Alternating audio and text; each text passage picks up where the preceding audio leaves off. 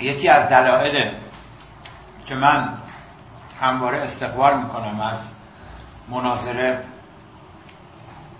با آقای دکتر عبدالرضا داوری این هستش که حالا چه تو دانشگاه چه تو روزنامه این هستش که ایشون یه صفتی داره که در ایران این صفت خیلی کمیابه.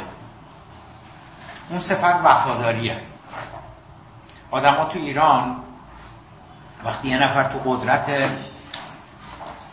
باش هستن ولی وقتی اون یه نفر تو قدرت نیست آدما به روح خودشون هم نمیارن که ما یه زمانی اینو میشناختیم اینا. آقای داوری این صفت رو نداره و این لشکر سرموتوری که چسبیده بودن با آقای احمدی نژاد تو اون هشت سال خیلی هاشون بعد از 24 خرداد 92 یه جوری رفتار می‌کنن که احمدی نژاد کیه؟ احمدی نژاد من که نمی‌شناسم ایشون. حالا تا دیروز احمدی نژاد اسم احمدی نژاد بدون وضوع بر زبان نمی آورده اما میگه احمدی نژاد خیلی نمی‌شناسم. آقای دکتر داوری از اون دست افرادی هستن که درست نقطه مقابل این صفت رو دارن و وفادارن. و این برای من قابل احترام هستش که در ایران که اساس و بنیان نظام سیاسیش رو بیوفایی بیتعهدی اپوش خنجر زدن منفعت طلبی ابن الوقت بودن هستش. یه نفر پیدا میشه که به هر حال حالا من نمی‌دونم ایشون در زمان آقای احمدی نژاد چقدر سمت داشته نداشته چیکاره بوده چیکاره نبوده. ولی واقعا ایشون احمدی نژاد رو نکرده. از بعد از 24 خرداد 92 هیچ کس نمی‌تونه به من بگه که شما طرفدار احمدی نژاد هستید. من 76 کیلو هستم 76 کیلو انتقاد و حمله به احمدی نژاد هستم. چه الان چه سال 84 چه سال 85 چه سال 86 ولی نمی‌تونم این صفت رو در ایشون احترام نگذارم. این وفاداریش به به آقای احمدی نژاد که به هر حال به اصولی ایشون خیلی کم هست. یعنی تعدادشون واقعا انگشت شماره کسانی که همچنان به احمدی نژاد وفادار هستن. و آقای دکتر داوری یکی از اونها هستش و مستقل از موزگیری های سیاسی و این مردانگی در ایشان به نظر من تو ایران به خصوص تو ایران خیلی قابل تعمل هستش. حالا دور دوم ایشون باید صحبت بکنن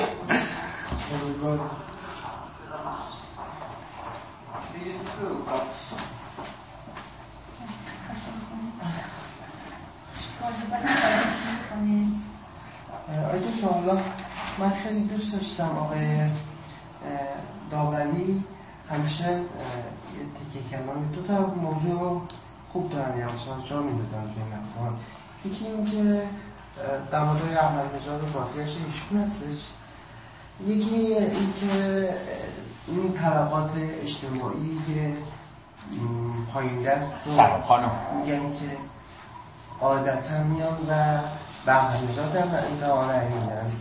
یه موضوع دیگه هم موضوع این که البته جسارتا که احمد نژاد با اصولگرایی چیکار کرد. ایشون اعتقاد دارن که ایشون اعتقاد دارن که اساسا اصولگرایی حرفی برای زده و همینطور اصلاح طلبی دیگه چیزی به اسم اصولگرایی اصلاح طلبی نداره تا خیلی داشتم با همین کلید که احمدی نژاد به نظر شما با اصولگرایی چه کار کرد؟ آغاز کنیم و نظرات آقای دکتر در مقابل شما باش آقای دکتر داوری بفرمایید. من اون مقدمه رو گفتم به هر حال. چون بفرمایید دکتر که احمدی نژاد و اصولگرایی احمدی نژاد با اصولگرایی چیکار کرد به نظر شما؟ کجا تحویل گرفت و کجا تحویل داد؟ ببینید بسم الله الرحمن در مورد نسبت آقای احمدی نژاد و جریان اصولگرایی بعدا باید ما یک در واقع باستان شناسی جریان اصولگرایی داشته باشیم. جریان اصولگرایی کجا در واقع شکل گرفت چگونه عمل کرد و در نهایت به کجا انجام همونطور که جریان اصلاحات بعد از سال 76 با انتخاب آقای خاتمی به تدریج شکل گرفت. و در حدود سال 77 من تا اونجایی که خاطرم هست کلید واژه اصلاحات وارد فضای سیاسی ایران شد. یعنی شما وقتی گفتار آقای خاتمی رو در دوم خرداد 76 تو فضای انتخاباتی می‌بینید کلید واژه اصلاحات تو گفتارهای آقای خاتمی نیست. کلید واژه اصلاحات از حدود فکر می‌کنم نیمه دوم سال 77 از طریق مطبوعات حامی دولت های خاتمی وارد صحنه شد و یک فضای گفتمانی رو حول دولت آقای خاتمی شکل جریان جریان در واقع مشهور به اصولگرایی از حدود سال 78 و بعد از در واقع واقعی کوی دانشگاه اتفاقی در کوی دانشگاه افتاد قائله که ایجاد شد. به عنوان واکنش در برابر تجدید نظر طلبی هایی که در جریان پیروز انتخابات دوم خرداد 76 شکل گرفته بود این جریان شکل گرفت. من خاطرم هست سال 78 اگر اشتباه نکنم حدود پاییز 78 بود که اولین جلسات این جریان در روزنامه کیهان تشکیل می شد یعنی طیف رسانه‌ای نزدیک به گفتمان اصولگرایی مثل جریان رسالت مثل جریان شرمچه. همین دوستانی مثل آقای رامین مثل آقای سجادپور. این مجموعه جلساتی رو در دفتر روزنامه کیهان به هفتگی تعریف کردن اون موقع ما رو هم از ایسنا دعوت می‌کردن. که از ایسنا من به نمایندگی شرکت می‌کردم. مسئولیت جلسه هم با آقای حسین شریعت مدلی اونجا به اعتقادم پایه اولیه گفتمانی جریان اصولگرایی تو پاییز افزاده شد. و این کلید واژه هم به تدریج ظهور کرد که دیگه تو حدود سال 79 و 80 این واژه پررنگ شد توی عرصه سیاسی کشور. هدف هم در واقع واکنش در برابر اون چی که تجدید نظر طلبی خونده می‌شد. بنابراین جریان اصولگرایی در زمینه شکلی خودش یک جریان واکنشیه شما مبانی هم که نگاه می‌کنید مبانیشون در واقع اسلام انقلاب امام رهبریه. در اون مقطع احساس میشه که جریان تجدید نظر طلب داره به این چهار عنصر داره حمله می‌کنه. یعنی به اندیشه اسلامی مبانی اسلامی داره حمله می‌کنه. به مبانی انقلاب داره حمله می‌کنه. به مبانی امام داره حمله می‌کنه و موازه رهبری دارن به چالش می‌کشن. این تلقی بود که من اعتقاد دارم پایه شکلی جریان اصولگرایی شد خب این روند آمد. این جریان در واقع واکنشی در ذات خودش امنیتی هم هست. یعنی من اعتقاد دارم جریان اصولگرایی روی کردهاش تو شگام شکل گیریش روی کردهای امنیتیه. اتفاقی که در واقع افتاد در سال 81 با پیروزی جریان آبادگران در انتخابات شورای شهر دوم. و فعال شدن آقای دکتر احمدی نژاد در صحنه تلاش آقای دکتر احمدی نژاد به این سمت که گفتمان جریان اصولگرایی رو از راهبردها و رویکردهای امنیتی وارد کنه به راهبردها و رویکردهای اجتماعی. یعنی عنصر مردم رو در در واقع گفتمان اصولگرایی پررنگ کنه من اعتقاد دارم مهمترین تفاوت جریانی که حول آقای احمدی نژاد شکل گرفت از حدود سال 81 با جریانی که در واقع به عنوان اصولگرایی در حدود سال 70 شکل گرفت تفاوت رویکردهاست یعنی جریان اصولگرایی مسبوق به سابقه در سال 78 تلقیش این بود که مسائل سیاسی کشور رو می‌توان با رویکردهای امنیتی در واقع حل کرد. جریان حول آقای همجان اعتقاد داشت که ما مسائل کشور رو جز از طریق رویکردهای اجتماعی نمی‌تونیم حل کنیم. اصلا تفاوت مبنا اینجاست. این جریان به تدریج اومد در واقع کمک کرد مجلس هفتم تا حدی در اختیار در واقع اصول این گرفت. و بعد در نهایت در ریاست جمهوری دوره نهم آقای همچه خوش ما این گفتمان پیروز شد. تو این روند به نظر من رویکرد امنیتی و رویکرد اجتماعی از همون سال 84 در واقع در چالش بود در این عرصه. و آقای احمدی نژاد اعتقاد داشت که ما جز با در واقع ابزار اجتماعی و ابزار مردمی نمی‌تونیم مسئله کشور رو حل بکنیم. جز با حضور مردم نمیشه این کارو کرد. ابزارهای امنیتی در واقع کاربردهاشون محدود چه به لحاظ زمانی چه به لحاظ موقعیت اجتماعی محدوده. تا یه جایی میشه ابزار امنیتی رو استفاده کرد. ابزار امنیتی نمی‌تونه قاعده باشه برای حل مسائل اجتماعی برای حل مسائل کشور. من اعتقاد هنوز هم همین تفاوت وجود داره. یعنی تفاوت این دو نگاه وجود داره و در روند هم در روند شکلی و در واقع تداوم جریان اصولگرایی شما می‌بینید که این نگاه به یک نوعی به بنبست رسیده. من اعتقاد دارم امروز نه ما چیزی از جریان اصولگرایی باقی مونده. اون چی که در اواخر دهه هفتاد ما میشناختیم. نه چیزی از جریان اصلاح طلبی ببینید حالا در مورد جریان اصلاح طلبی حالا تو سوال شما نیست من بهش پاسخ نمیدم. اما اون چی که ما از جریان اصلاح طلبی در دهه هفتاد میشناختیم حالا چه در حوزه نمادهاش چه در حوزه گفتمانیش. امروز چیزی از اون باقی نمونده حالا اگر لازم شد احتمال شد آقای دکتر کلام تو این زمینه دیدگاهی داشته باشن راجع به این بعد بحث کنیم چون اینم مهمه. یعنی خود اتفاقی که بر جریان اصلاح طلبی افتاده به احتمال تعریف مهمه. اما من جریان اصولگرایی می‌خوام این چنین بحثم رو خاتمه بدم که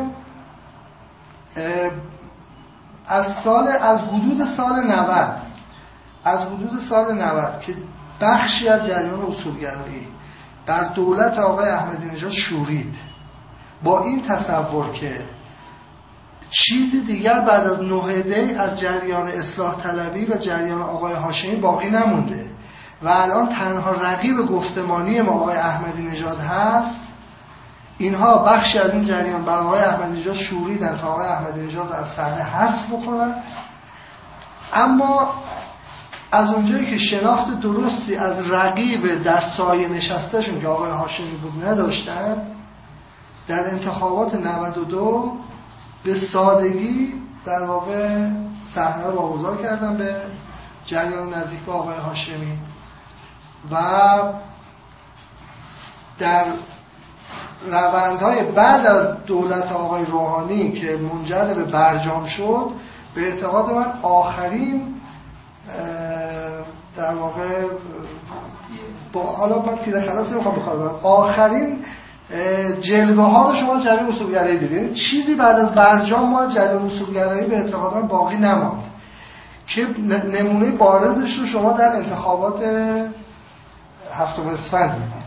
یعنی در انتخابات هفتم اسفند این فروپاشی که در جریان اصولگرایی شد در لیست جریان اصولگرایی خودشون شد شما ببینید این لیست در واقع نتونست اون بخش انقلابی جریان اصولگرایی رو نمایندگی بکنه و نتونست اون بخش میان روی جریان اصولگرایی رو نمایندگی بکنه. یک وضعیت در واقع به هم ریختگی در این لیست کاملا روشن بود. خب در کنارش هم شما دیدید لیست های متعدد دیگری هم در این جریان ایجاد شد. به اعتقاد من جریان اصولگرایی با ماجرای برجام به یک فروپاشی کامل رسید. من اعتقاد دارم البته جریان اصلاح طلبی معهود هم به یک فروپاشی رسید. اما آقای هاشمی بازسازی کرد اون جریان حالا اگر فرصتی شد من نقش آقای هاشمی در بازسازی جریان اصلاح طلبی بعد از سال 90 رو بهش می‌پردازیم. اما امروز واقعا چیزی از جریان اصولگرای معهود وجود نداره. اون جریانی که در سال 78 به عنوان اصولگرای شکل گرفت به اعتقاد من مهمترین ضعفی که داشت نداشتن نگاه اجتماعی بود نداشتن نگاه به توده ها بود به رسمیت نشناختن در واقع رفتارها یا سبکای زندگی جدیدی که در جامعه شکل گرفته بود. اینها رو تصور می‌شد که با شیوه های خاص میشه اینها رو مدیریت کرد. در حالی که به احتمال باید اینها اول درک می‌شدن فهم می‌شدن و بعد در واقع وارد عرصه مدیریت اجتماعیش می‌شدیم ما. اینا نکاتی بود که یک شکاف جدی بین اون بخش جریان اصولگرایی و توده های مردم ایجاد کرد. آقای احمدی حلقه واسط بود تو همه سالها که می‌تونست بخشی از این گفتمان رو تو توده تو فضای اجتماعی تسری بده. اما همین جریان قدر آقای احمدی نژاد رو به عنوان یه ظرفیت اجتماعی ندونست. و همین که احساس کردن که می‌توان از احمدی نژاد عبور کرد عبور از احمدی نژاد رو کلید زدن. منتها قصه یکی بر سر شاخ و پل می‌برید شد دیگه. یعنی اون نقطه اصلی اتکایشون به صندوق های رای توده ها. جریان اصولگرایی هیچ وقت مثل آقای احمدی نژاد سر صندوق رای پیروز نبوده. شما وقتی روند انتخابات رو ببینید همیشه این آقای احمدی نژاد بوده که ظرفیت اجتماعیش می اومده در کنار جریان اصولگرایی و مثلا این 15 تا 20 درصد آرای اینا رو می آورده بالای 50 درصد. این این ظرفیت وقتی از جریان اصولگرایی خود جریان اصولگرایی این ظرفیت رو کنار زد و خودش رو محروم کرد باعث شد که شکست های تاریخیش از سال 92 به بعد در واقع رقم حالا ببخشید ما طولانی شد. آیا دکتر شما بفرمایید که اولی نظام با جریان اصولگرایی که به اصلاح طرفها ریشه در بنیان انقلاب اسلامی دارد چه کار کرد و چه تغییراتی در این جریان ایجاد کرد؟ این رو قبول دارید که اول رویکرد امنیتی جریان اصولگرایی رو حذف کرد در رویکرد مردمی به این جریان داد؟ ببینید من می‌خوام یک مقداری بحث رو از منظر چپ و راست نگاه بکنم. که کلیتر هستش و آقای احمدی نژاد و اصولگرایان هم به توی این چپ و راست جا می‌گیرن. ببینید بعد از پیروزی انقلاب اسلامی خیلی از مسئولین جمهوری اسلامی متفکرین نظام جمهوری اسلامی حتی دانشگاهیانشون حالا چه برسه حوزویانشون یکی از بحثایی که مطرح کردن مخالفت با انگاره ها و ابزار غربی بود. بعد از انقلاب. از جمله این بحث رو مطرح کردن که آقا چپ و راست یه مفهوم غربیه.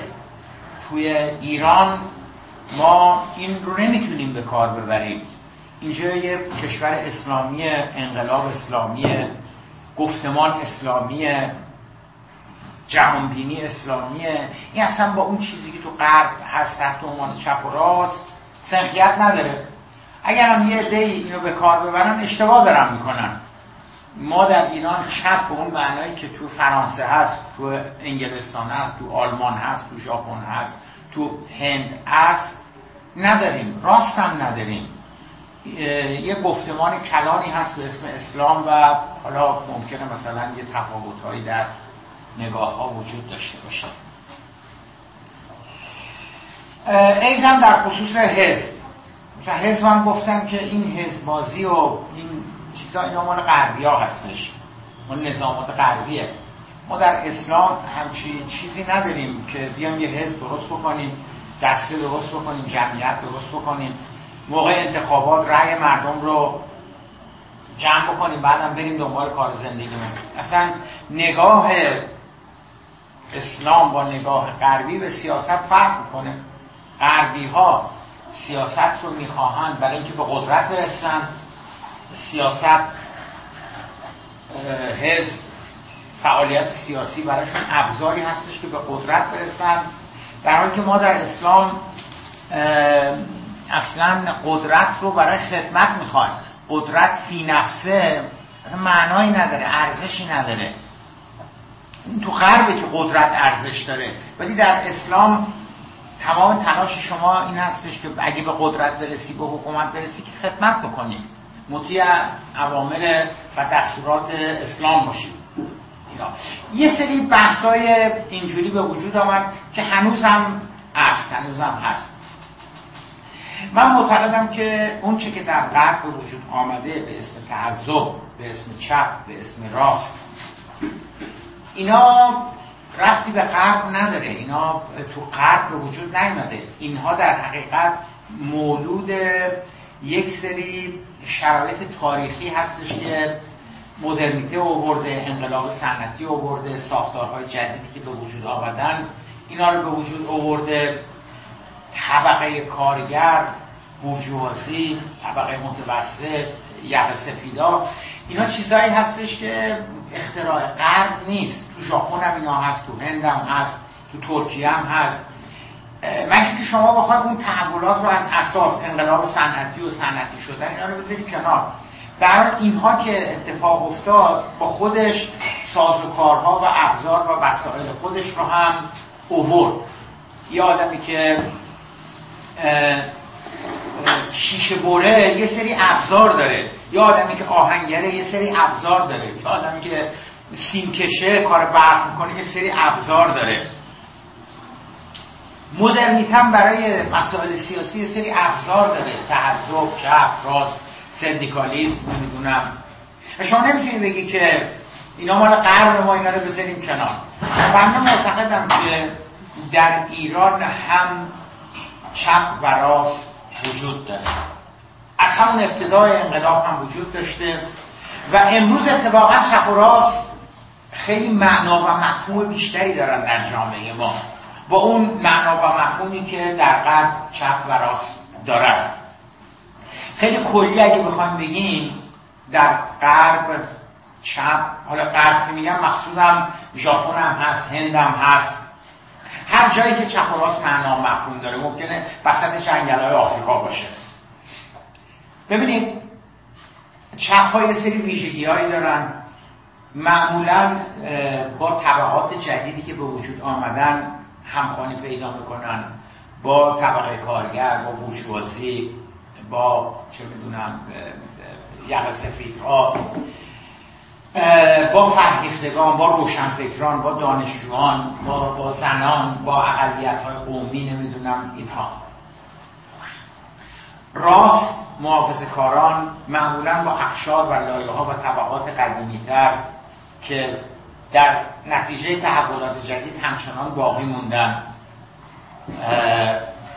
مدیران مالی صاحبان صنایع کارخونه دارها اشراف و ملاکین زمینداران نمی‌دونم و به کلیسا هم به طب نزدیک میشن. ببینید اینا موزگیری های سیاسیشون با هم متفاوت هستش. محافظ کاران خیلی علاقه به تغییر و تحول ندارن. و همواره در جلوی تغییر و تحول میستن احزاب و محافظه کار احزاب راست اینجوری هستن. خیلی به دنبال تغییر و تحول نیستن خیلی از تغییر و تحول استقبال نمی‌کنن چون تغییر و تحول باعث میشه منافعشون یه مقدار زیادی کاهش پیدا بکنه. به عکس چپ جریانات جدید تحول ها هستن. خب ببینید ما اگه بیایم در ایران هم نگاه بکنیم در ایران هم اینجوریه. جریانی رو که من به عنوان راست می‌شناسم جریانی رو که من به عنوان محافظه کار می‌شناسم. حالا ممکنه اسامی مختلفی برای توصیفشون به کار بره. راست گفته میشه اقتدارگرا گفته میشه محافظه کار گفته میشه اصولگرا گفته میشه. ولی من همه اینا رو زید همون محافظه کاری جریان راستی که در عالم سیاست مدرن وجود داره تقسیم بندی می‌کنم. اقتدارگرایان محافظه کاران اصولگرایان جناح راست به نظر من اینا همشون یکی هستن. اسامی هستی که براشون به کار گرفته میشه. چپ لیبرال ها اصلاح طلبان روشنفکران فرهیختگان طرفداران جامعه مدنی اینها همشون چپن به نظر من مدرنن و در مقابل اون گروه اول قرار دارن بنابراین من اصولگرایی رو اینجوری می‌بینم. من اصولگرایی رو تعلق به جریانات اخشار و لایه های سیاسی جامعه ایران می‌بینم که خیلی با تغییر و تحول موافق نیستن. خیلی با اساس و های مدرنیته حقوق بشر حقوق زنان اقوام فعالیت های اتحادی های کارگری سندیکالیسم تحضب آزادی مطبوعات. خیلی با این چیزها مزاجشون سازگار نیست. از نظر طبقاتی شامل روحانیون میشن حالا روحانیت رو روحانیون رو اینجا به عنوان یه طبقه توی گیومه بیان مسامحتا تعریف بکنیم. بازار بوده یکی از ستونهای فقرات این جریان محافظه کار که در حیبت مختلفه و جریانات وابسته به اونها در یکی از ستونهای فقرات اصلی اصولگرایان بوده. زمینداران تجار صاحبان ثروت اینا نوعا تو اون بخش محافظه کاران قرار می‌گیرن. اونطور که عرض کردم با تغییر تحول خیلی موافق نیستن. با فعالیت های سیاسی که به سمت و سوی دموکراسی و آزادی نگاه دارن خیلی خیلی موافق نیستن. با آزادی زنان خیلی موافق نیستن. با حقوق برابر برای زنان خیلی موافق نیستن. با آزادی اقوام خیلی موافق نیستن. اینکه اقوام مثلا مدرسه به زبون خود آذربایجانی باشه موافق نیستن. سنیا تشکیلات داشته باشن مسجد داشته باشن تو تهران موافق نیستن. دانشجوها فعالیت های سیاسی آزاد داشته باشن. تشکلهای دانشجویی مستقل داشته باشن موافق نیستن. اتحادی کارگری تشکل های مستقل موافق نیستن. آزادی مطبوعات خیلی موافق نیستن. حقوق بشر خیلی موافق نیستن.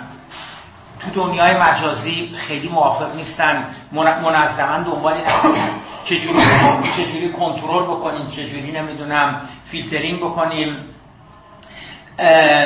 شعار اقتصادی میدن ولی در عمل حاضر نیستن که اقتصاد بره به سمت سوی که یه مقدار توازن تو جامعه ایجاد بشه برابری تو جامعه ایجاد بشه. ضمن که شعارشو میدن در مقابل اینها چپ ها هستن. حالا چپ ها رو چه به عنوان اصلاح طلب بشناسیم چه به عنوان روحانیون مبارز بشناسیم چه به عنوان دفتر تحکیم وحدت بشناسیم چه به عنوان چه می‌دونم جنبش زنان بشناسیم. طرفدار آزادی هستن طرفدار برابری زنان و مردان هستن طرفدار این هستن که حقوق اجتماعی زنان بیشتر تامین بشه طرفدار این هستن که تو دانشگاه حکومت کنترل نکنه و دستگاه های امنیتی کنترل نکنن دانشجوها آزادانه بتونن تشکل های سنفی داشته باشن. ایزن در خصوص کارگری تمایلشون به حقوق بشر بیشتر هستش تمایلشون به حاکمیت قانون بیشتر هستش تمایلشون به آزادی مطبوعات بیشتر هستش. و صلاح حالا تو قرب تو قربم محافظ کاران بیشتر تمایل به قوای مسلحه دارن بیشتر طرفدار پروبال گرفتن ارتش هستن. الان شما کامل داری می‌بینید آقای جرمی کوربین چپ دیگه مال حزب کارگر. ببین با چیزهای اصلی مخالف هستش. با اینکه ارتش بیاد تو سوریه دخالت بکنه مخالفه ارتش بیاد تو عراق دخالت بکنه مخالفه اساسا به عکس به عکس آقای کمرون و جناح راست معتقدن که نه بودجه ارتش باید اضافه بشه. ارتش باید تو سوریه هم دخالت بکنه تو عراق هم باید دخالت بکنه نمی‌دونم. یکی از کارهایی که حزب کارگر داره می‌کنه جلوی صادرات اسلحه به عربستان رو داره می‌گیره به خاطر ملاحظات بشر دوستانه که آقا تو یمن شما این همه دارین جنایت می‌کنین با اسلحه انگلیسی که به سعودی ها داره داده میشه. ولی این این این چپ این کار انجام میده. وقت در ایران هم اینجوری هستش. در ایران هم محافظ کارا اصولگرایی به شدت می‌خوان ارتش بزرگ بشه ارتش توسعه پیدا بکنه. تمام بودجه مملکت هم اگه بره به سمت ارتش ناراحت نیستن خوشحالم میشن استقبالم می‌کنن. یک قرون برای محیط زیست اهمیت قائل نیستن. اگه 100 تومن درآمد داشته باشیم میگن همه 100 تومن خرج ارتش و اینها بشه ولی حاضر نیستم یک قرونش برای محیط زیست خرج بشه. در اروپا هم اینجوری هستش. در اروپا هم چپا به فکر محیط زیست هستن سبزها به فکر محیط زیست هستن. خب بنابراین من فکر می‌کنم که تقسیم بندی که تو ایران وجود داره به اسم اصولگرا با آقای احمدی نژاد منهای آقای احمدی نژاد و تقسیم بند اون هم اصلاح طلبان با آقای هاشمی رفسنجانی بدون آقای هاشمی رفسنجانی با آقای خاتمی بدون آقای خاتمی.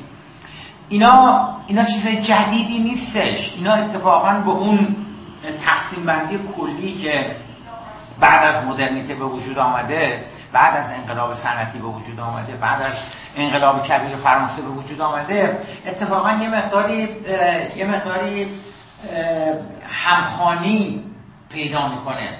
ببینید روحانیون بزرگ در ایران بزرگ از جهت سلسله مراتب روحانیت میگم ببینید اگه نگاه کنید همشون محافظ کار هستن.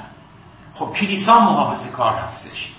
شما یک مرجع تقلید به من نشون بدید که مثلا طرفدار حقوق بشر باشه طرفدار برابری زنان و مردان باشه طرفدار نمی‌دونم به عکس همشون محافظه کار هستن روی خانواده خیلی تاکید می‌کنن روی نمی‌دونم خب تو غربم تو غربم اینجوری هستش تو ژاپن هم هست تو هند هم هست. بنابراین من می‌خوام بگم خیلی از چیزهایی که در ایران وجود داره و زید اصولگرایی تعریف میشه.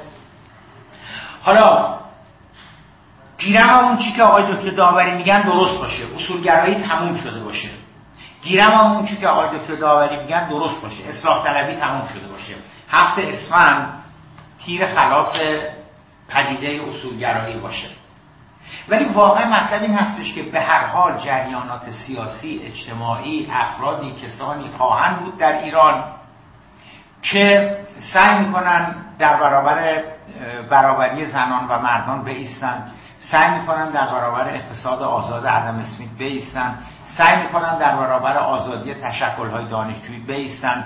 سعی می‌کنن در برابر چه می‌دونم اینکه زنان بتونن خیلی کارا رو انجام بدن بیستن. سعی می‌کنن در برابر اینکه فضای مجازی آزاد باشه بیستن. سعی می‌کنن اجازه ندن که تحت هیچ شرایطی قوای مسلحه یه مقداری اندازش کوچیک بشه نمی‌دونم تعداد موشک کم بشه تعداد خمپاره ها کم بشه. به شدت جلوی اینها رو می‌گیرن مخالفت می‌کنن. در مقابل فرض بگیریم اصلاح طلبی از بین رفته. اصلا نیستش. کسانی هستن که حقوق بشر مطرحه. کسانی هستن که مخالف زندانی سیاسی هستن. کسانی هستن که معتقدن قانون باید حاکمیت داشته باشه. و قصر آزاد. یعنی یعنی به عنوان جریان اجتماعی هر دو هر دوتاش هر دوتاش وجود دارن هر دوتاش خواهم بود. بله اسفن یه زمانی اقتدارگرایان بهشون گفتن. یه زمانی محافظه کارا می‌گفتن. یه زمانی جناح راست می‌گفتن. یه زمانی اصولگرا بهشون میگن. ولی ولی می‌خوام بگم از نظر اجتماعی همون هستش. کسایی که شما در دهه چهارم انقلاب در دهه سوم انقلاب بهشون اصولگرا میگی در دهه اول انقلاب بهشون جناح راست می‌گفتن. ولی از نظر شیوه نگاهشون به, به جهان و خیلی از مناسبات سیاسی اجتماعی یکی هستش. خیلی خیلی تغییری نکرده. مگه ما در دهه اول انقلاب لغت اصلاحات داشتیم؟ به کسی می‌گفتن اصلاح طلب؟ خیلی حتی تو دهه هفتاد هم اصلاح طلب. اواخر دهه هفتاد بود که وقتی آقای خاتمی دو خورداد برنده شد تا مدت ها گفتن دو خوردادی گفتن استاندار گیلان یه دو خوردادی شده. رئیس دانشگاه تهران یه دو خوردادیه تو خود 76 تو خود 77 گفتن دو خوردادی از اواخر 77 اوایل 70 اواسط 78 بود که یواش یواش لغت اصلاحات به وجود آمد و اصلاح طلبان ادعی به اصلاح طلبان چیز شدن. ایزن اصولگرایی هم همینطور. با این تفاصیل آی دکتر شما اعتقاد از این شما. را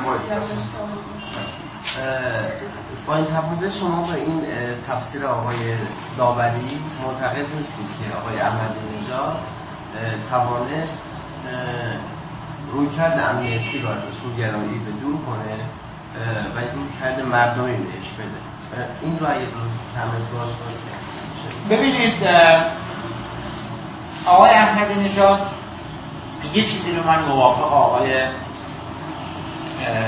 دکتر داوری هستم.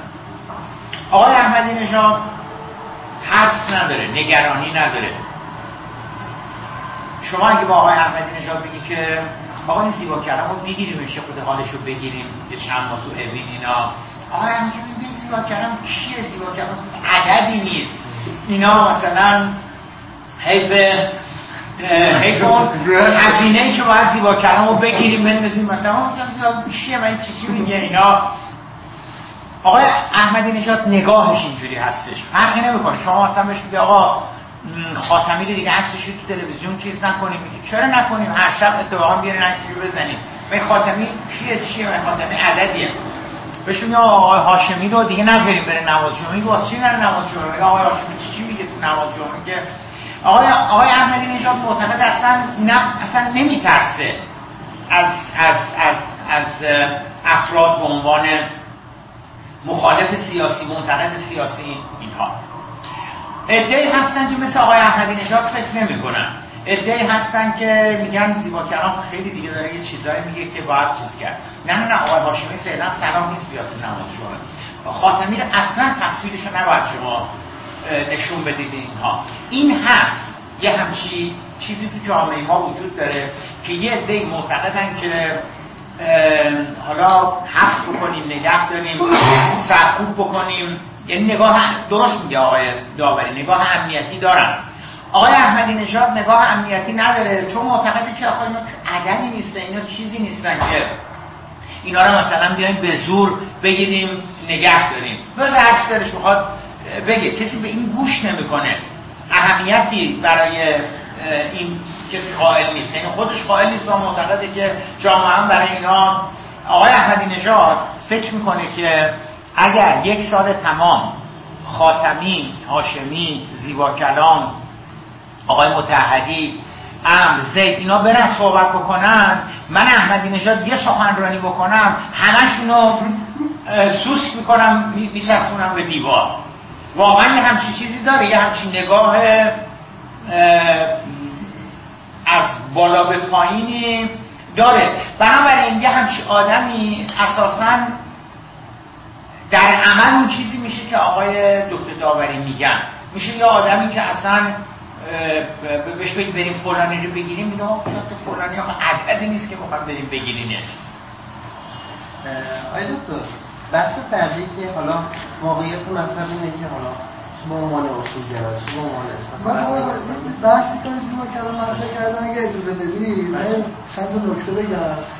چون بحث مهمی بود. تعریف از اصول کردم کردم از هم اگر بهش بپردازیم شاید خیلی گره های تحلیلی تو جامعه باز میشه ببین آقای دکتر از منظر به سطح سیاسی تحلیل کردن. جریان در واقع تحولات سیاسی تو ایران و منظر سیاسی تحلیل کردن.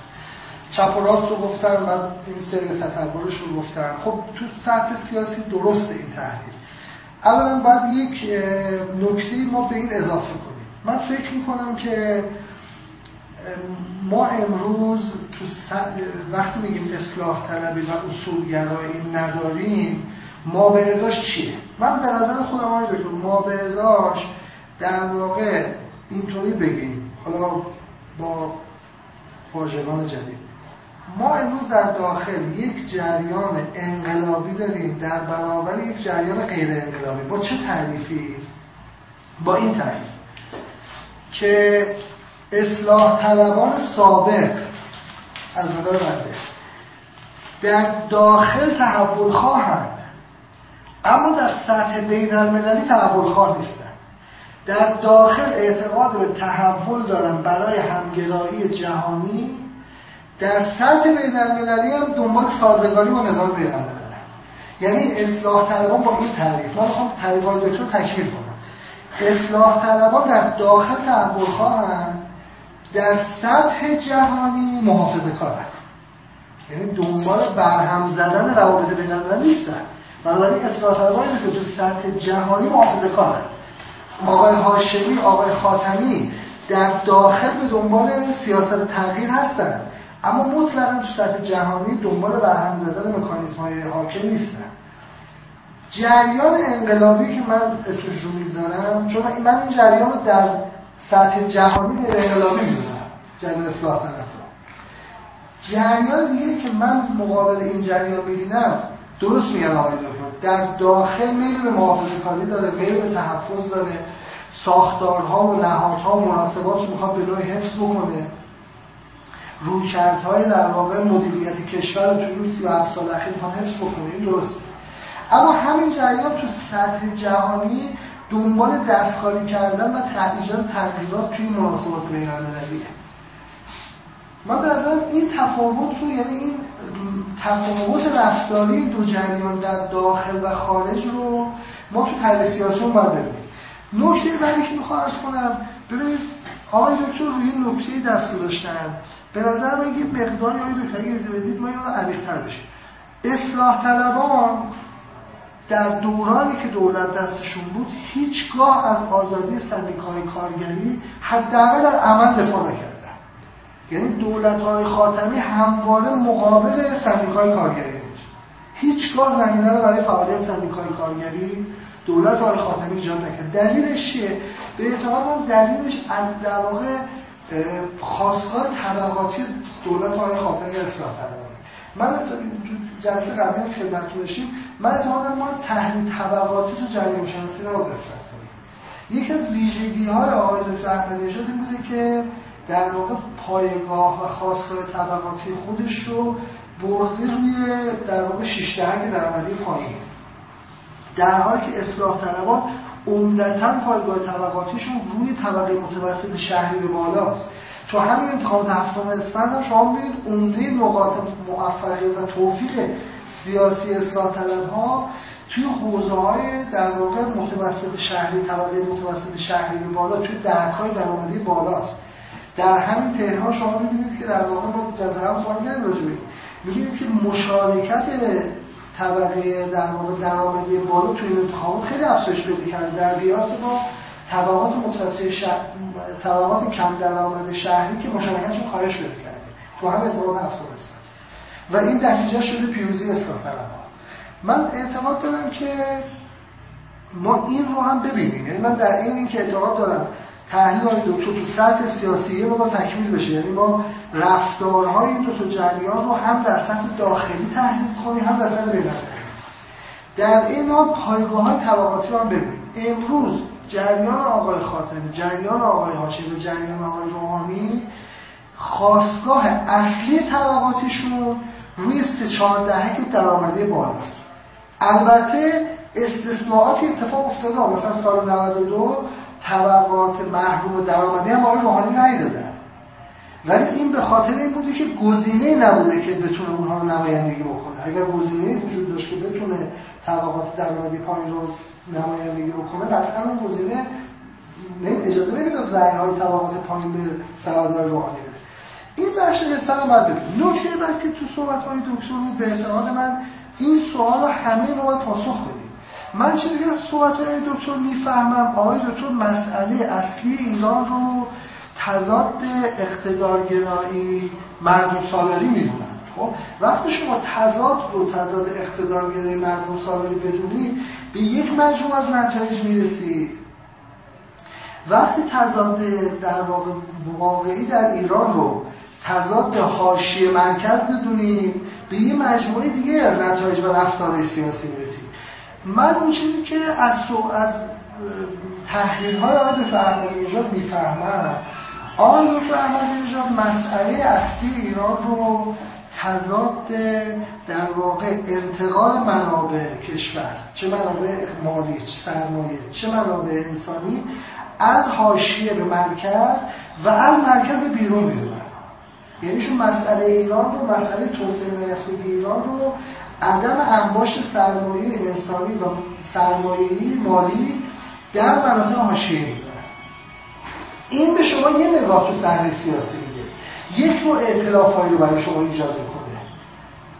من فهم دارم مثلا این که آقای احمدی نژاد مقابلش آقای هاشمی تعریف میشه تو همین تضاد تضادی که توی آیل زیبا کلام تعریف می‌کنن میشه تضاد اقتدارگرای مردم سالاری.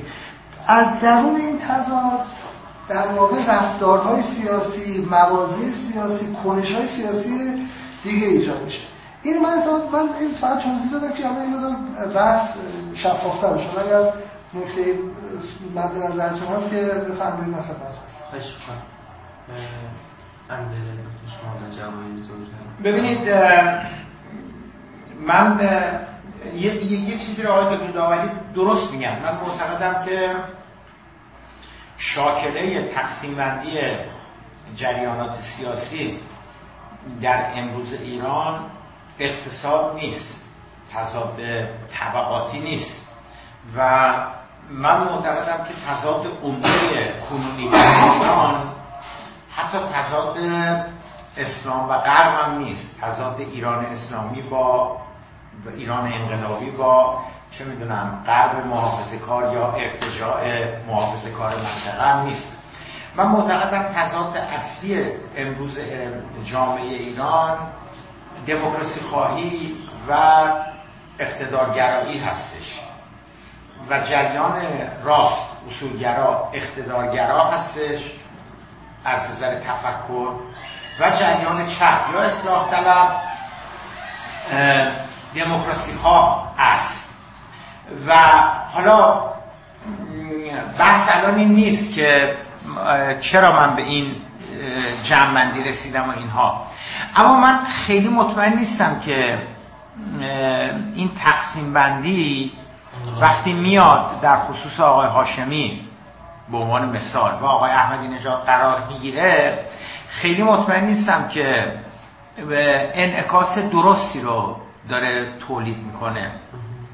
تصویر درستی رو به نظر من بیرون نمیده. این تصویری بودش که این تصویر که آقای هاشمی رفسنجانی نمایندگی داره می‌کنه سرمایهداران رو مستکبرین رو پولدارا رو اونایی که از مال بیت المال بردن خوردن نمی‌دونم آقازادگی و به صلاح مرفعین بیدر بیدرگاه مرفع. و در مقابل آقای احمدی نژاد نمایندگی داره می‌کنه کشاورزا رو کارگرا رو مستضعفین رو محرومین رو خورد پاها رو اونایی که در حقشون ظلم شده اونایی که اموالشون به تاراج رفته توسط کسانی که آقای هاشمی رفسنجانی نمایندگیشون داره می‌کنه. من فکر کنم این بیش از اون چه که این روایت این قرائت این صحنه آرایی بیش از اون چه که در عالم واقعیت وجود داشته بوده باشه این بیشتر یک ابزار سیاسی بود که آقای احمدی نژاد و اصولگرایان سعی کردن یه همچی تصویری رو در انتخابات 84 ایجاد بکنن که انتخابات. دو قطبی بشه یه قطب مرفهین پولداران مستکبرین آقازاده ها هستن. آقای هاشمی رفسنجانی داره نمایندگیشون می‌کنه. یک خود آقای احمدی نژاد هستش محرومین مستضعفین پاورهنه ها سینه سوخته های انقلاب. اونا دارن نمایندگیشون می‌کنن. من معتقدم این تصویر کمک زیادی کرد به آقای احمدی نژاد در پیروزی در انتخابات 84 به کمک این تصویر ایشون توانست بخشی از اون 17 میلیون رای به خاطر این بودش که ایشون توانستی همچی تصویری رو ایجاد بکنه. البته ده میلیون این تصویر رو نخریدن. ده میلیون همچنان رفتن در دور دوم به آقای هاشمی رفسنجانی رای دادن. اینم ایشون درست میگه که این ده میلیون الان اغلب اخشار بودن که وضع اقتصادیشون بهتر بود. منتها من تکمیل می‌کنم اونچوری که آقای دکتر داوری میگن. فقط وضع مالیشون بهتر نبود تحصیل کرده تر بودن. ده میلیونی که سال 84 رفتن به آقای هاشمی رفسنجانی رأی دادن خیلی تحصیل کرده تر از اون 17 میلیونی بودن که به آقای احمدی نژاد رأی دادن. چون اون 17 میلیون این تصویر رو خریدن که هاشمی سمبل نابرابری های اجتماعی خوردن و بردن ها هستش. احمدی نژاد رابین هود هستش که اومده از حلقوم اینا بکشه بیرون. در بعد از انتخابات 84 هم آقای احمدی نژاد خیلی سعی کرد این تصویر رو همچنان ادامه بده. اگر یادتون باشه ایشون تو خیلی از سخنرانیاش این ور اونور می‌برد می‌گفت لیست این مفسدین تو جیبمه. اگه ساکت نشن اگه سر جاشون نشینن اگه بخوان اخلال بکنن رسواشون می‌کنم. لیست رو در میارم و دستش هم میورد طرف جیبش تکون می‌داد که لیست رو در میارم. جمعیتم تکبیر می‌گفتن سلوات میفرستادن کف می‌زدن و براش ابراز احساسات کردن اما من معتقدم که این گفتمان از اساس قلابی بود. منتها خب تا یه جاهای شما می‌تونستی عوام رو و بعضا خواست رو سرگرم بکنیم با این گفتمان. اما از این جاهایی مردم متوجه شدن که به اصطلاح خالی بندیه اصطلاح هوا خیلی از این چیزها و دیگه این مؤثر نبود. من معتقدم در انتخابات سال 84 چهار سال بعدش آقای احمدی نژاد همچنان تلاش کرد همچنان تلاش کرد که همین سناریو رو دو مرتبه پیش بکشه. حالا 84 با آقای هاشمی رفسنجانی بود. 88 سعی کرد بگه ای مردم این میر حسین موسوی که می‌بینید این مورد تایید هاشمی رفسنجانی هستش که خورده برده خانوادهش خودش آقازاده ها فلان اینا. اما من معتقدم که مردم این رو نخریدن. یا کس قابل توجهی از مردم دیگه این رو نخریدن. اون ده میلیون که به جای خودشون اونا 84 هم نخریدن. خیلی از اخشار و لایه هایی که 84 این تصویر رو خریده بودن 88 اینو نخریدن.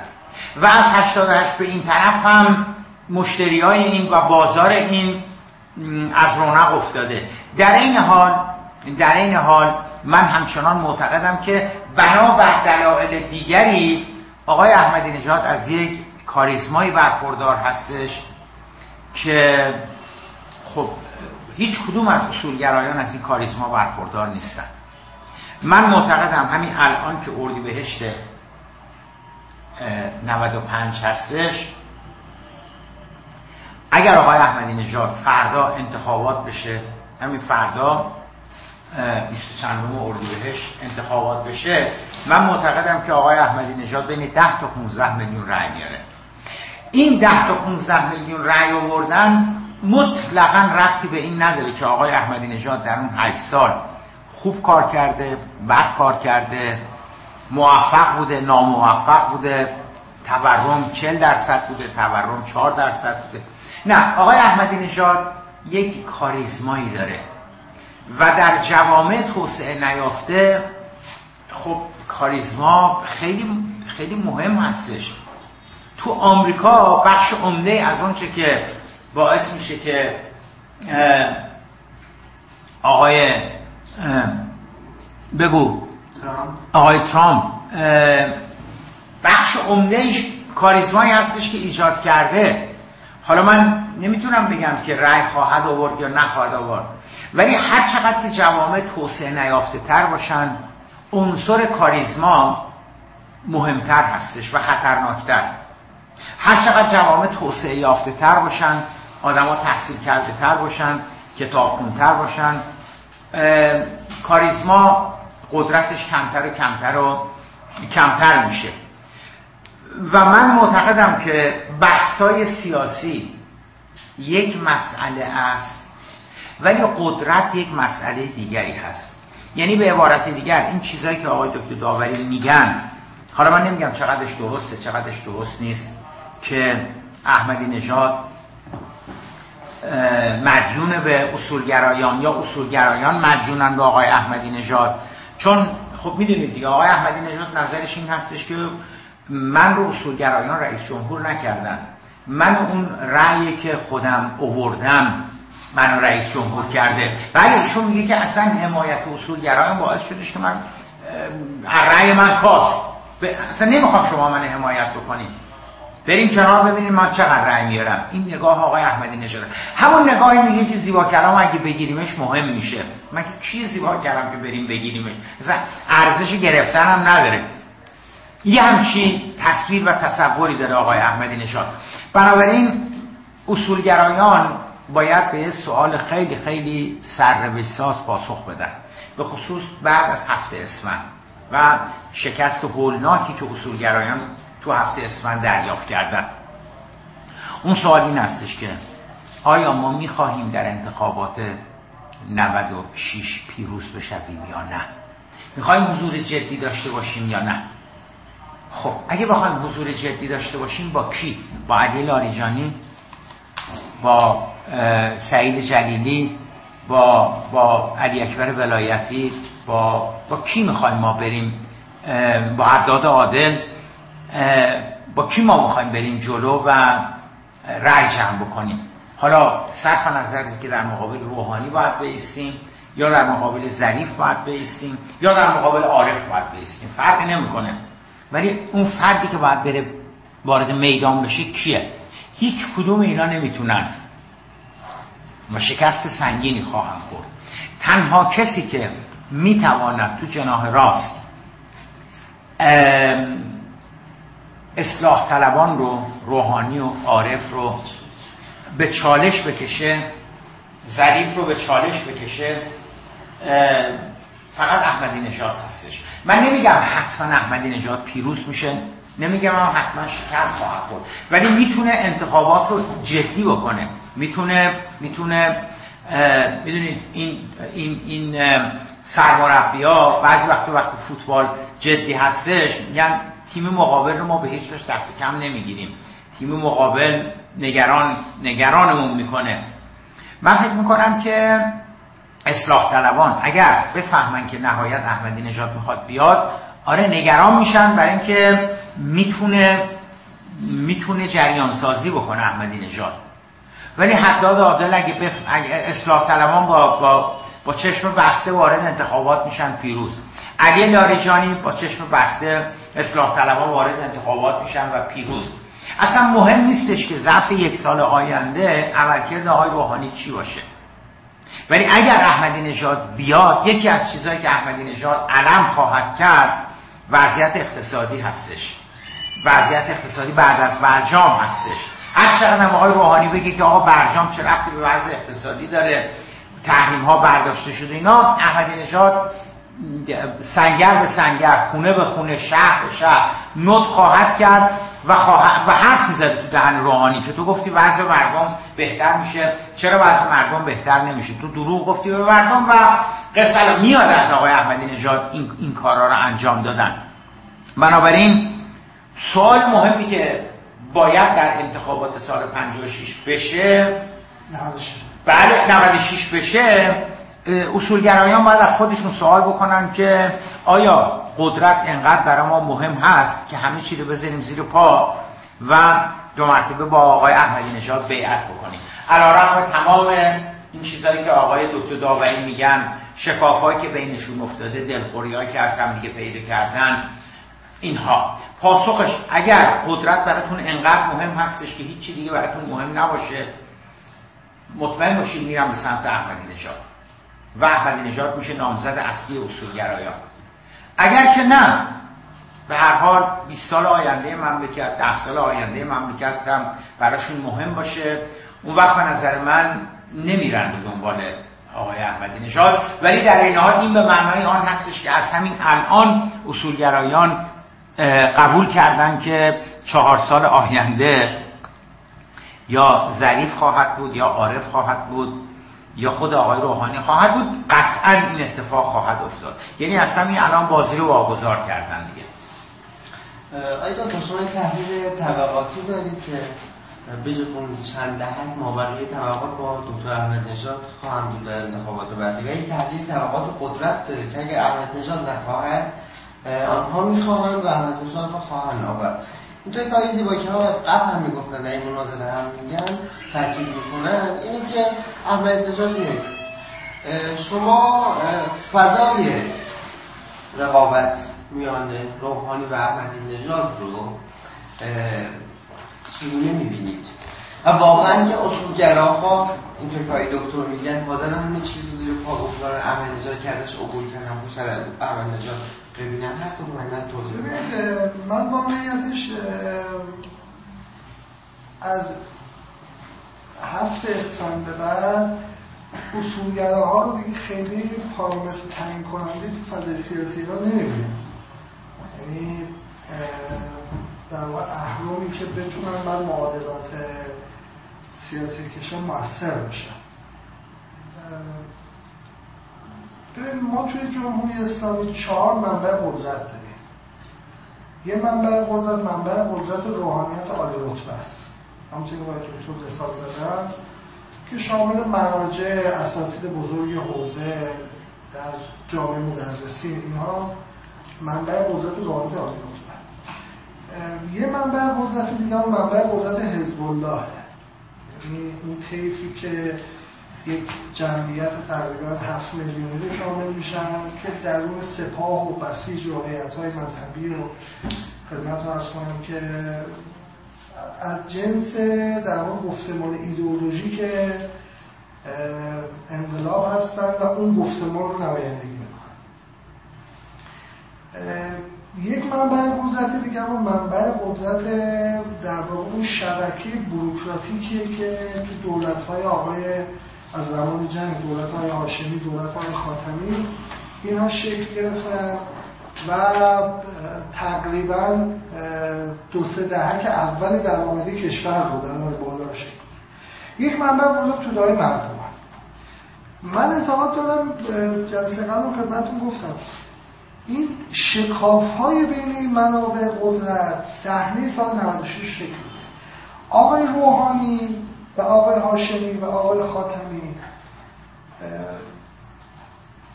عمدتا پایگاه و اتکاشون به منبع قدرت روحانیت آن رتبه و اون شبکه بروکراتیکیه که صدعک درآمدی بالا رو نمایندگی می‌کنه. منبع قدرت حزب الله تو تا این لحظه نم... کسانی که بتونن نمایندگیشون رو بکنن در صحنه شکست خوردن. که از اونها نمایندگی ندارن. بله. همون نکته که دکتر اشاره می‌کنن توده های مردم هم که خب در همه این سالها نمایندگیشون رای احمد نژاد به عهده داشته در صورت عدم حضور رای احمد نژاد نمایندگی نخواهد داشت. اون که دکتر از صحنه 96 بدون آقای احمد نژاد ترسیم می‌کنن که ترسیم درستی هم هست. ریشش تو این شکلگیری منابع قدرته. یعنی منبع قدرتی نیست که مقابل منبع قدرت آقای روحانی و آقای هاشمی بتونه در واقع قد علم بکنه. تنها کسی که این توان رو داره که منبع قدرت حزب الله و منبع قدرت توده مردم رو به هم پیوند بزنه. همزمان این دو تا منبع رو نمایندگی کنه. شخص محمود احمدی. امروز کسی دیگه وجود نداره که بتونه این کار رو انجام بده. یعنی هم توده های مستضعف رو بتونه در واقع اون شش دهک پایین درآمدی رو نمایندگی کنه و هم در واقع بدنه حزب و بدنه متصل به گفتمان ایدئولوژیک انقلاب رو نمایندگی بکنه. این ظرفیت منحصر به محمود احمدی این نکته که آقای دکتر میگن نکته درست. اگر آقای احمدی نژاد 96 نیاید قطعا به اعتقاد من تا دو دهه آینده به راحتی آقای روحانی و جریان نزدیک به ایشون در رأس دولت خواهند بود و این فقط هم به قوه مجریه به اعتقادان محدود نمیشه. این تسلی پیدا می‌کنه به سایر نهادها. یعنی کاملا این قدرت نفوذ پیدا می‌کنه تو نهادها. تو رفتار مجموعه نظام و تنها کسی که می‌تونه مانع این جریان بشه احمدی نژاده من اعتقاد دارم که روند تحولات نشون میده این اتفاق داره میفته یعنی من اعتقاد دارم علیرغم که آقای احمدی نژاد شخصا رغبتی نداره که دوباره به صحنه بیاد چون هشت سال رئیس جمهور بوده همه در واقع تلخ و شیرینش رو چشیده همه ظرفیت ریاست جمهوری می‌دونه. ایشون خودش شخصا رقابتی نداره. اما من اعتقاد دارم برایند این نیروهای احمد نژاد رو می‌دونه یه نکته رو من یه پرانتز هم اینو به نظرم شاید لازم باشه بگم. ببینید آقای احمدی نژاد واقعا نکته ای که راجع به آزادی راجع به در واقع ایجاد فضا برای افرادی مثل آقای زیبا کلام مثل اصلاح طلب ها مثل همه طیفایی که بتونن حرف بزنن آقای نژاد واقعا به اصل آزادی خود شخصا اعتقاد داره. یعنی ما الان شما همین سخنرانی جیرفت ایشون یا رفتارهایی که ما با ایشون می‌بینیم ایشون اعتقاد داره اصل آزادی. و اعتقاد داره که اصلا عدالت بدون آزادی قابلیت تحقق پیدا نمی‌کنه. برای داد مرکز گفتمان داد گفتمان یا عدالت. ایشون اعتقاد داره که می‌خوام اینم عرض کنم حالا تفسیر های دکتر برای خودش محترمه من تعریف نمی‌خوام بکنم. حالا ولی بالاخره نقطه ف... مرکز مشترک صحبت هر دوی ما این است که آقای احمدی مانع آزادی در واقع افراد مخالف خودش یا افراد مقابل خودش نمیشه. حالا من رو می‌کرده خودم رو توضیح میدم. آقای دکتر رو می‌کرده خودشو ولی واقعا این است که در عمل ما این رو دیدیم. یعنی خروجی رفتار آقای دکتر احمدی نژاد واقعا هیچ شاخی نبوده که بخواد مانع آزادی دگراندیشان روشنفکران رسانه ها و صاحب نظره مثل زیبا کلام بشه. من فقط یک عنوان آخری توضیح بگم در مورد آقای احمدی نژاد و انتخابات. اگر آقای احمدی نژاد بیایند در خرداد 96 معنیش این هستش که با اصولگرایان به توافق رسیدن. یعنی اینجوری نیستش که آقای احمدی نژاد باشه آقای دکتر سعید جلیلی باشه آقای حداد عادل باشه. آقای محسن رضایی باشه آقای قالیباف باشه. نه این اتفاق نخواهد افتاد. اگر آقای احمدی نژاد بیایند معنیش این هستش که رهبری اصولگرایان با ایشون بیعت کردن به توافق رسیدن. و انتخابات خیلی جدی خواهد شد دو قطبی میشه یه چیزی مثل سال 88 میشه. و حضور شما عرض شودش که اصولگرایان اون وقت معنی دومش این میشه معنی دومش این میشه که اصولگرایان با تمام توان اون وقت پشت آقای احمدی نژاد قرار خواهند گرفت. اگر آقای احمدی نژاد بیاید یعنی مثل سال 88 میشه مثل سال 84 میشه. یعنی سپان پشت آقای احمدی نژاد خواهد بود بسیج پشت آقای احمدی نژاد خواهد بود صدا و سیما پشت آقای احمدی نژاد خواهد بود. ائمه و جمعه و جماعت پشت آقای احمدی نژاد خواهند بود. روحانیت مبارز پشت آقای احمدی نژاد خواهد بود. جامعه مدرسین پشت آقای تمام زیر مجموعه های اصولگرایان هم میان پشته چون در غیر این صورت در غیر این صورت احتمال پیروزیشون زیاد نیست. مجبورن تمام تواناییشون این چیزایی که ایشون میگن حزب الله و روحانیت اینا همشون باید یک کاسه بشن. پشت کی؟ پشت آقای احمدی نژاد. خود احمدی نژاد چیزی بین 10 15 میلیون رأی داره. اینا میان پشتش قرار می‌گیرن. تمام امکاناتشون هم بسیج می‌کنن برای احمدی نژاد. نمی‌دونم. شاید اتفاقا بتونن در انتخابات برندن بشن. اتفاقا. و بتونن آقای روحانی رو در دور دوم در یه همچی وضعیتی شکست بدن. به خصوص اگر آقای روحانی نتواند گام های مثبت درست حسابی رو ظرف یک سال آینده در اقتصاد برداره. یعنی اگه همچنان 8 میلیون بیکار باقی بمونن اگر همچنان رکود باقی بمونه اگر همچنان چه می‌دونم مفاسد اقتصادی باقی بمونه اگر تعطیلی کارخانجات و صنایعی که داره یکی پس از دیگری اتفاق میفته همچنان باقی بمونه اون وقت من یه شانسایی دارم می‌بینم برای احمدی نژاد به علاوه اصولگرایان. آیا این دو قطبی که الان در مجموع شما دو تا این دو قطبی که متصور میشه که به وجود بیاد واقعیتش این که می‌تونیم به این نتیجه برسیم که به وجود آمده. و احمدی نژاد چه بر اساس گفتمان و قدرتی که شما میفرمایید و در پای بده؟ خواهد های استدلالیان سودین رو بد البته در مقام خودم میگم اون موقع شما فکر می‌کنید پشت آشیل آقای روحانی چه خواهد بود؟ و احمدی نژاد بر اساس چه چیزی؟ این دوگانگی رو بهش دامن خواهد زد. کدام نقاط ضعف آیا برجام هست؟ آیا احمدی نژاد؟ می‌تواند رو وسیله برجام در این دو قطبی بدمه به نفع خودش. و آیا اقتصاد هست؟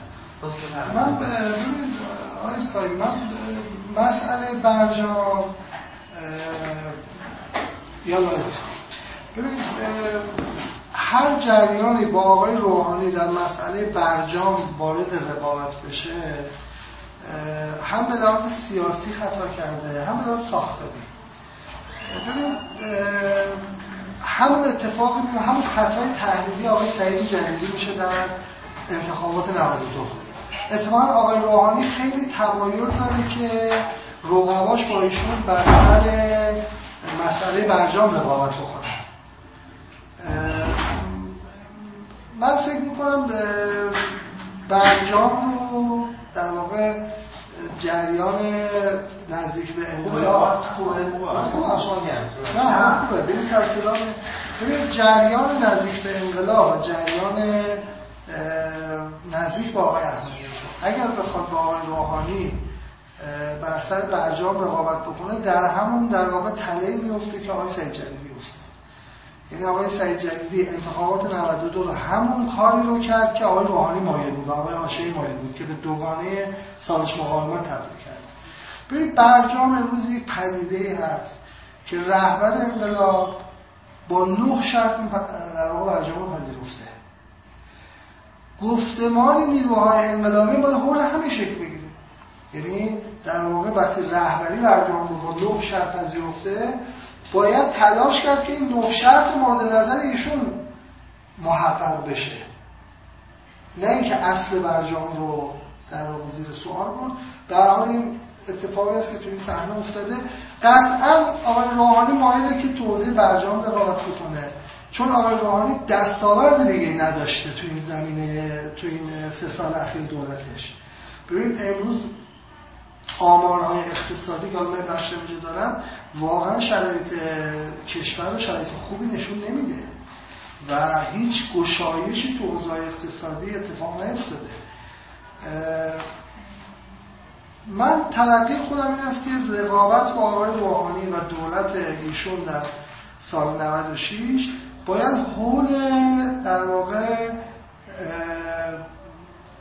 عدم توجه آقای روحانی و دولتشون به توده ها و بدنی اجتماعی باشه دولت آقای روحانی مرز کنم خدمتون به لحاظ طبقاتی تکیگاهش و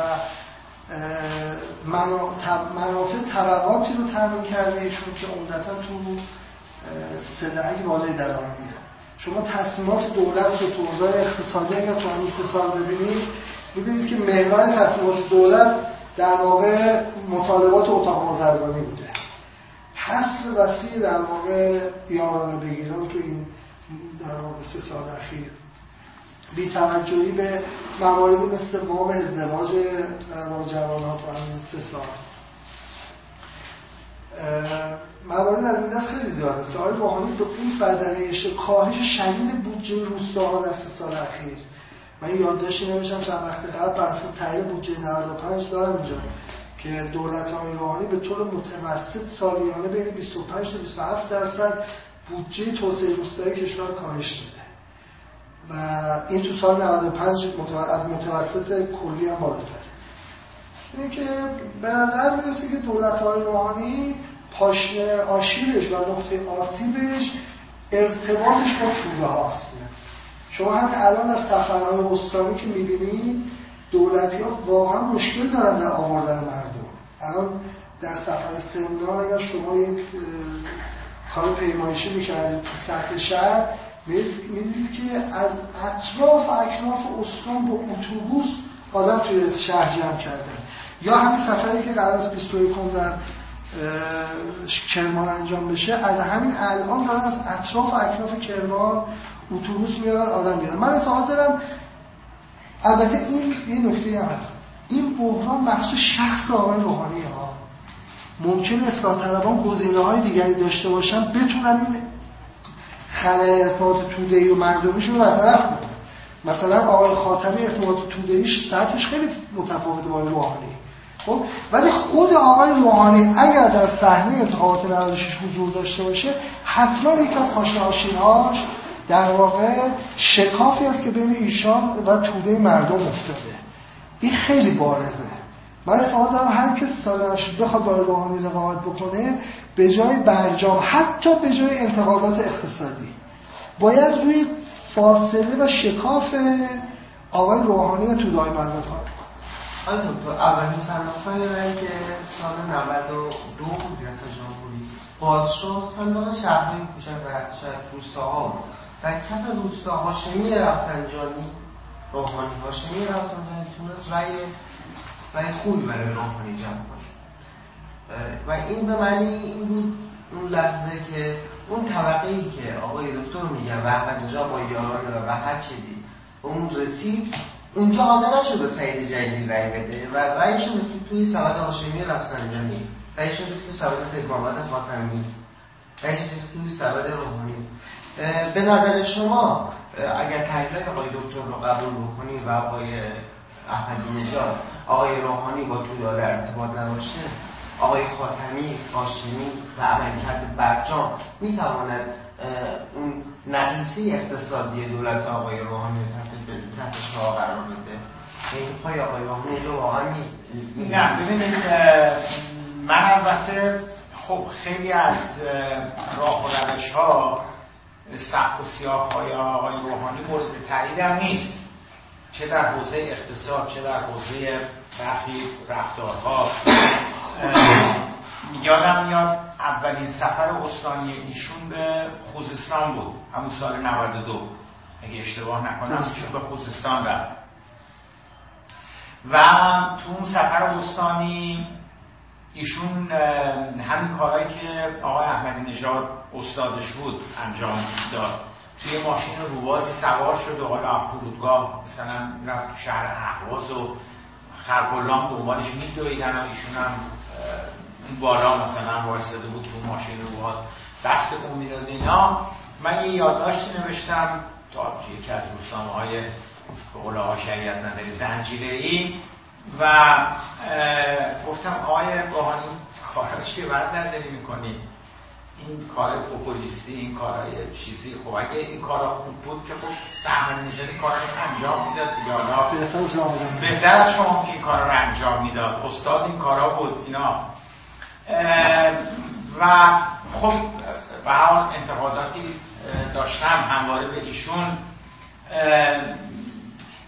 ولی ولی ولی واقعا فکر می‌کنم که مسئله یعنی ببینید دو سه تا سواله. این که شما میگید به این صورت من نمیبینمش که ایشون ارتباطش با بدنه نمی‌دونم روستایی هست شده هست نشده. من اینجوری اصلا وارد انتخابات 96 نمیشم. من اینجوری وارد میشم یک آیا آقای روحانی می‌خواهد دور دوم هم رئیس جمهور بشه یا نه؟ چون یکی از بحثایی که یواش یواش من خودم دارم مطرح می‌کنم همینه که دوستان دوستان اصلاح طلب آیا اصلا درست هستش که آقای روحانی بیاد بار بار دوم؟ یا اینکه نه آقای روحانی بیاد یه کار دیگری بکنه. بیاد بگه من یه رسالتی داشتم برای اینکه کشور رو از چاه بیل هسته بیارم بیرون و به حول و قوه الهی این کار رو انجام دادم. بنابراین اون اون, اون رسالت همون معمولیت همون وظیفه هم اون تکلیفی که مردم به عهده من گذاشته بودن در انتخابات 92 اونو ما انجام اونو من انجام دادم. و بنابراین الان دیگه من خیلی اصراری نمی‌بینم که رئیس جمهور بشم یه رئیس جمهور دیگری بیاد بشه. و ایشون متمرکز بشه روی خبرگان. اگه ایشون یه همچی کاری بکنه من فکر می‌کنم محبوبیت خیلی خیلی زیادی پیدا خواهد کرد. و اصلا رئیس جمهور ساز میشه. جان؟ رئیس جمهور ساز. میشه. اون وقت یا آقای عارف میشه نامزد اصلی اصلاح طلبان یا آقای ظریف میشه. حالا اونو باید بنشینن اصلاح طلبان بگن کدوم یکیشون بشه نامزد اصلی ما. اگه این اتفاق بیفته که خیلی شانس اصلاح طلبان بیشترم خواهد شد برای پیروزشون در در 96 اما فرض کنیم این اتفاق این, این اتفاق نیفته. و آقای روحانی بگه که نه من ضرب و تقسیم کردم این چیزی هم که زیبا کردم میگه بی خودی میگه و من همچنان می‌خوام رئیس جمهور دور دوم بشم. این نکته اولی گفتید این تحلیل خودتون هست دیگه. یعنی آره، شما آره. با شما آره. این مدل رو آره آره. اعتقاد آره آره. نه نه نه واقعا خودم این فکر کردم که مثلا این نرم دوبار اصلا خود این نرم اینا مردم میگن که واقعا ما فکر می‌کردیم که ایشون قدرت براش مهمه. چه عجب با یه نفر در جمهوری اسلامی دیدیم که قدرت براش مهم نیست. اما فرض کنیم این سنا این اتفاق نیفته. ایشون بگه نه زیبا کلام گفته بی خود گفته و برای خودش میگه و نه من همچنان دور دوم خواهم ایستاد. از کردم بستگی به این داری که آقای احمدی نژاد وارد میدان بشه یا نه. اگر آقای احمدی نژاد وارد میدان نشه که اصلا ما مثل تیمی هستیم که بازی رفت رو تو زمین حریف سه هیچ برده حالا تو زمین خودش باید با حریف بازی بکنه می‌دونی؟ یعنی یعنی وقتی یه دونه گل بخوره دو تا گل هم بخوره بازم پیروز از میدان میاد بیرون. لذا اگر آقای احمدی نژاد نیاد ما هیچ مشکلی نخواهیم داشت. با چشم بسته با پای بسته یه وزیرم آوانس میدیم به اصولگراها دو تا رخ هم به اصولگراها آوانس میدیم و بازی رو می‌بریم ما انتخابات رو می‌بریم. اما اگه آقای احمدی نژاد بیاید شرایط فرق خواهد کرد. هم کاریزمای ده 15 میلیون رأی خودشه و هم عرض کردم اصولگراها حمایت ازش خواهند کرد. اون وقت کار یک مقداری سخت خواهد بود. این که ایشون بتونه همچنان آقای روحانی بتونه همچنان پیروز بشه با حمایت آقای هاشمی رفسنجانی با حمایت آقای روحانی با آقای خاتمی با حمایت اصلاح طلبان اون حمایت ها که اگه نباشه که که فکر نمی کنم اصلا شانس خیلی زیادی آقای روحانی داشته باشه. اگر اون حمایت ها نباشه. اون حمایت ها قطعا خواهد بود. و حالا اینکه با اون حمایت ها بتونه آقای روحانی پیروز بشه در خرداد 96 عرض کردم یک مقدارش بستگی به عملکرد اقتصادی این یک سال آینده داره. برای اینکه برای اینکه اینجا من با ایشون هم عقیده نیستم با آقای دکتر داوری من فکر می‌کنم آقای احمدی نژاد به اصطلاح مرکز سقل دال مرکزی حجمش به آقای روحانی توی اقتصاد خواهد بود. برای اینکه آقای احمدی نژاد آدم زرنگه. می‌دونی که اگه به, به, به, به روحانی بگه که شما تسلیم آمریکا شدی شما نوکر آمریکا هستی شما کوتاه آمدی می‌دونه که اگه اینا رو بگه طبقه متوسط بهش رأی نخواهند داد. چون اونا دوست دارن که زدایی بشه با آمریکا. پس میگن ای پس روحانی کار درستی کرده تنش زدایی کرده با با آمریکا. بنابراین ایشون دنبال سیاست خارجی نخواهد رفت. حتی خواهد گفت من ناراحتم از که زندانی سیاسی داریم. حتی خواهد گفتش که حذف من با حذف موافق نیستم. نقشی هم در حذف نداشتم و انگشتشو می‌گیری به سمت روحانی بگه ایشون حذف رو زیرش رو امضا کرده اینا. از این کارا خواهد کرد آقای احمدی نژاد. اما چیزی که برگ برنده آقای احمدی نژاد خواهد بود و او بهش استناد خواهد کرد 8 میلیون بیکار هستش. رکود وحشتناک هستش. ورشکستگی اقتصاد ایران هستش. منتها خب البته آقای احمدی نژاد یک کلام نخواهد گفت. اینا همه به خاطر اقتصاد دولتی ایران هستش. آقای احمدی نژاد خواهد گفت اینها همه ناشی از سیاست های آقای روحانی هستش. و حالا دیگه اون وسط هم دیگه آدما نمیان بگن که کی درست داره میگه کی غلط داره میگه نه. موج رو آقای احمدی نژاد به راه خواهد انداخت. و من فکر می‌کنم اون موج رو دست کم نباید بگیریم. درست. به عنوان سال آخر می‌خواستم بگم فقط من سفارش نهار بدم نه نه نه من که باید برم. من بالا. نه نه نه نه نه نه. شما فقط یه محبتی بکن. شما به جای نهار فقط ماشین بگیر که منو برسونم به کلاسم. خواهش می‌کنم پس من یه سوال بپرسم یه سوال بپرس، آره. آره. در همین راستایی که شما فرمودید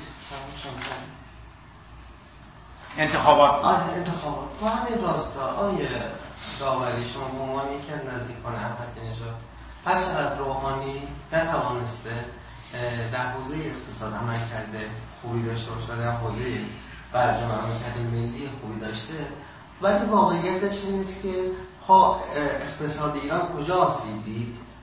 اونجایی که آسیب دید که دولت سر کار آمد که 6 درصد رشد اقتصادی تحویل گرفت. من که 6 درصد یعنی با 12 درصد سقوط تحویل نرخ بیکاری تقریبا تک رقمی تحویل گرفت. بود 7 سال شما بهتر بتون بگید خیلی کم اشتغال ایجاد کرد. تورم حدود یک رقمی ده ده تا یازده تحویل گرفت. و تورم حدود 44 درصدی تحویل داد آقای احمدی نژاد بالاخره روحانی رو خواهد که من حداقل حوزه اقتصاد تورم یک رقمی ایجاد کردم. و هم تخریب اقتصادی ناشی از عملکرد توست.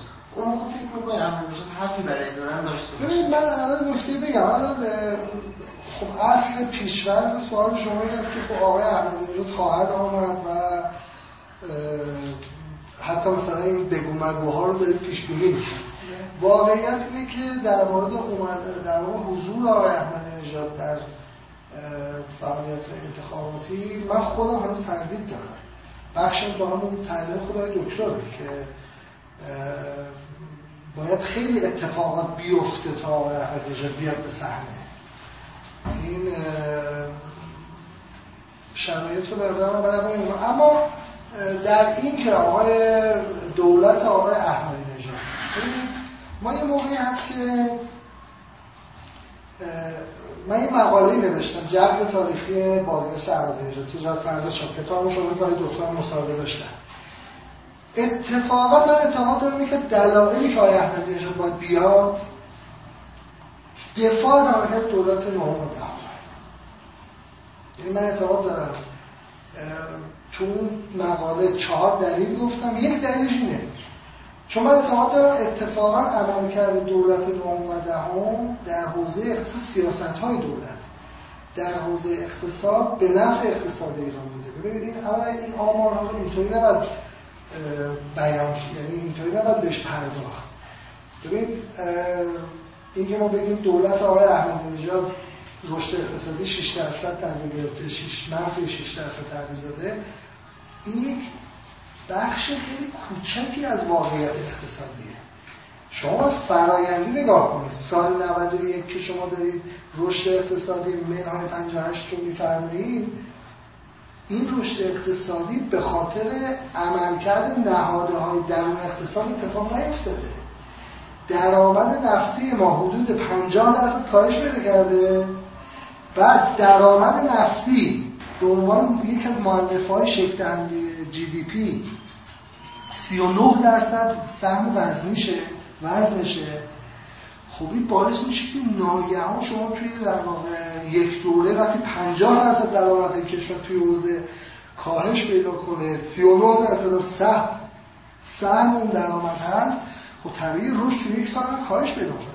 متوسط رو ببین متوسط رشد اقتصادی در دولت آقای احمدی سه دهم درصد پایین تر از 8 سال آقای خاتمی. آمار باش مرکزی میگه. یعنی از سال 84 تا پایان 91 از سال 76 تا پایان 83 این دو دوره متوسط دوره آقای احمدی 4 4 دهمه متوسط آقای خاتمی 4 7 دهمه.